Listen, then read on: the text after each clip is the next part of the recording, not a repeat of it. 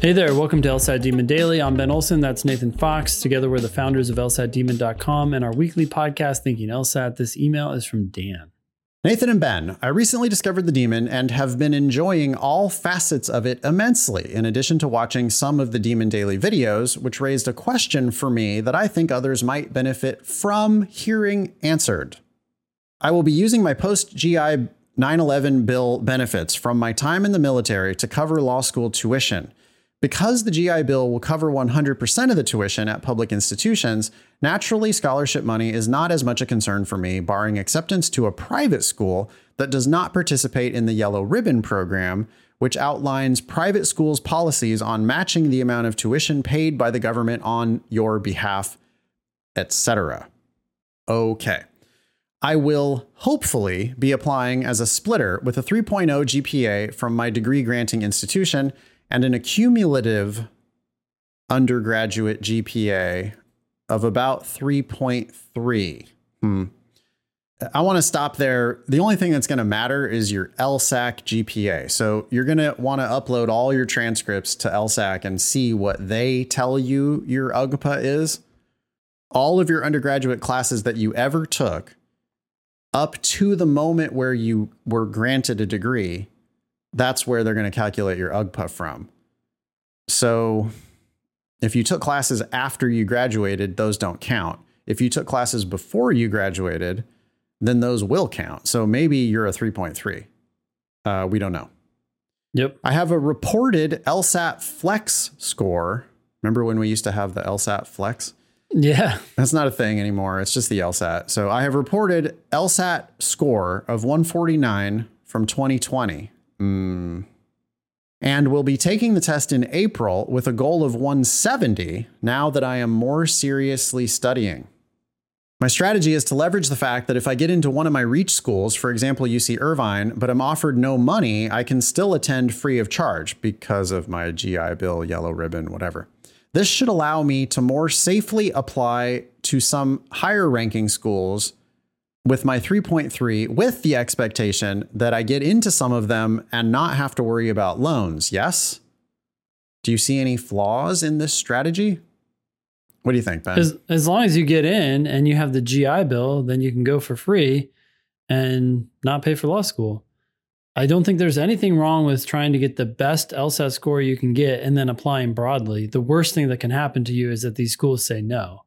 And if any public schools say yes, then great, there you go you can go for free, even if they don't offer you a scholarship.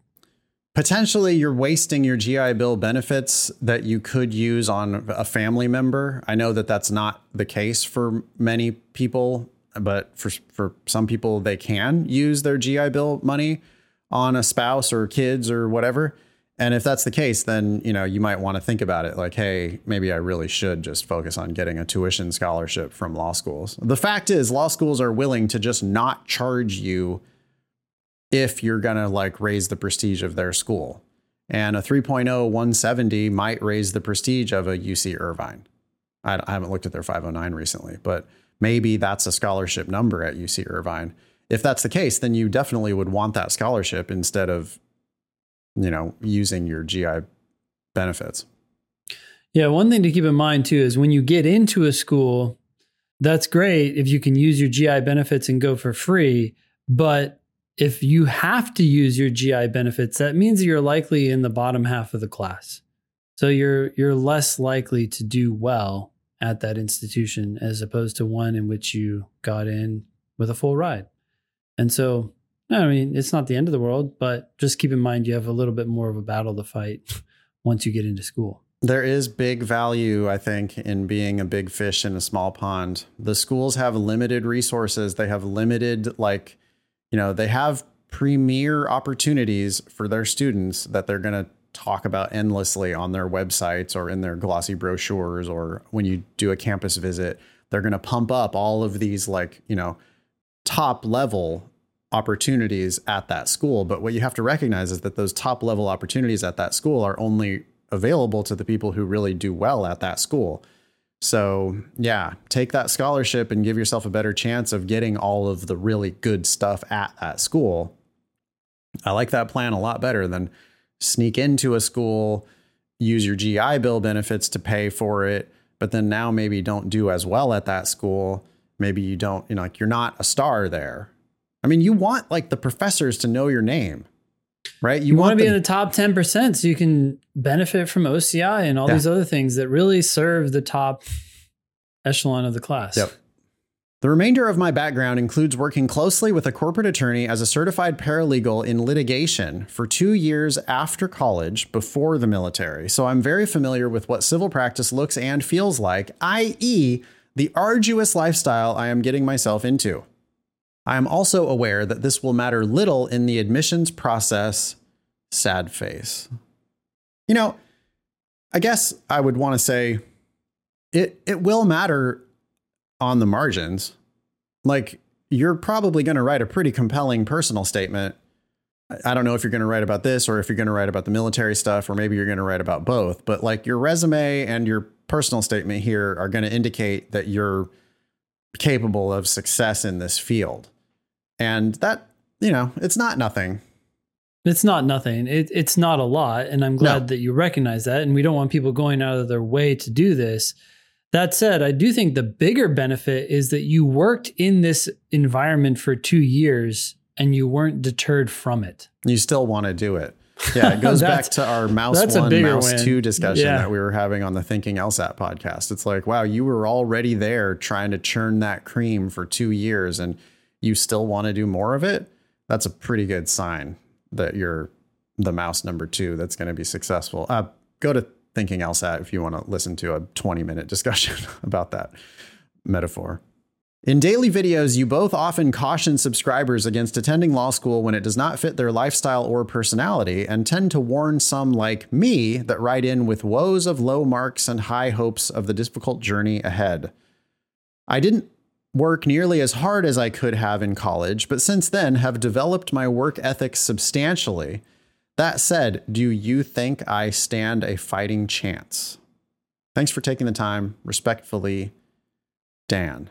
You know, Dan, the only thing we have for you right now, I think, I mean, it looks like you're a 3.3 with a 149. That's what you got right now. Yep. That's like a not going to happen.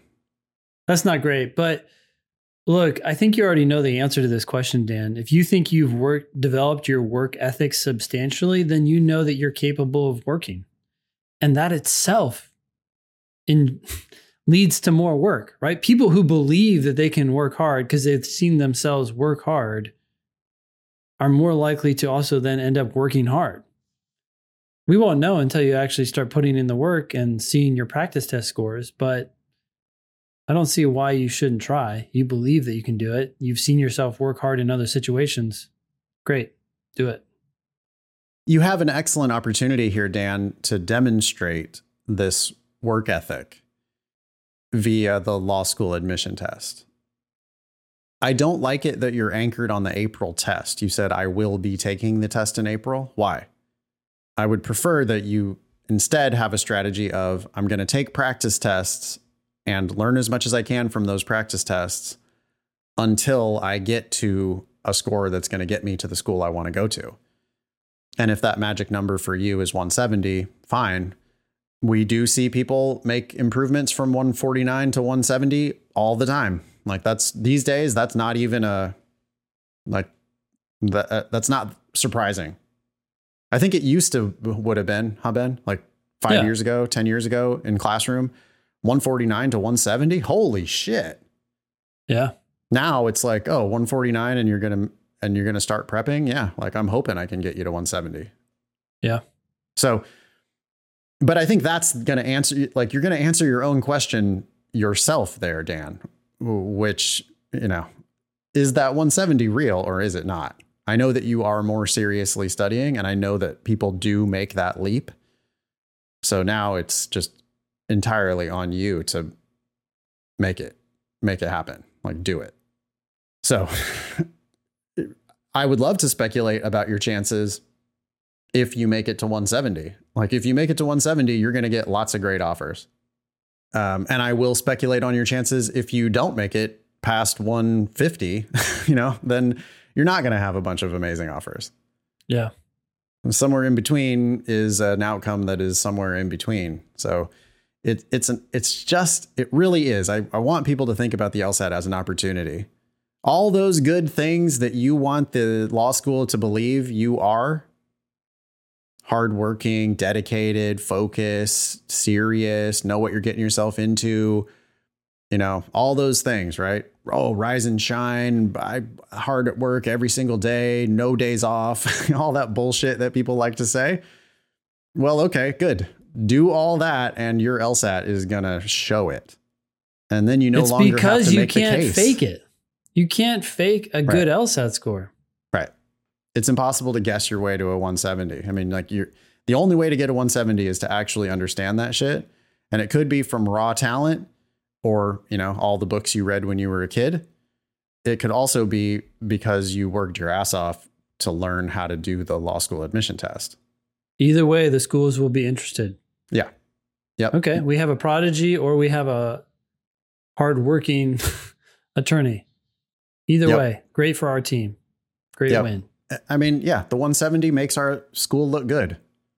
Yeah. It's kind of as simple as that. Thanks, Dan. Email daily at lsatdemon.com if you'd like to ask us a question or share some LSAT or law school admissions news. Thanks for listening.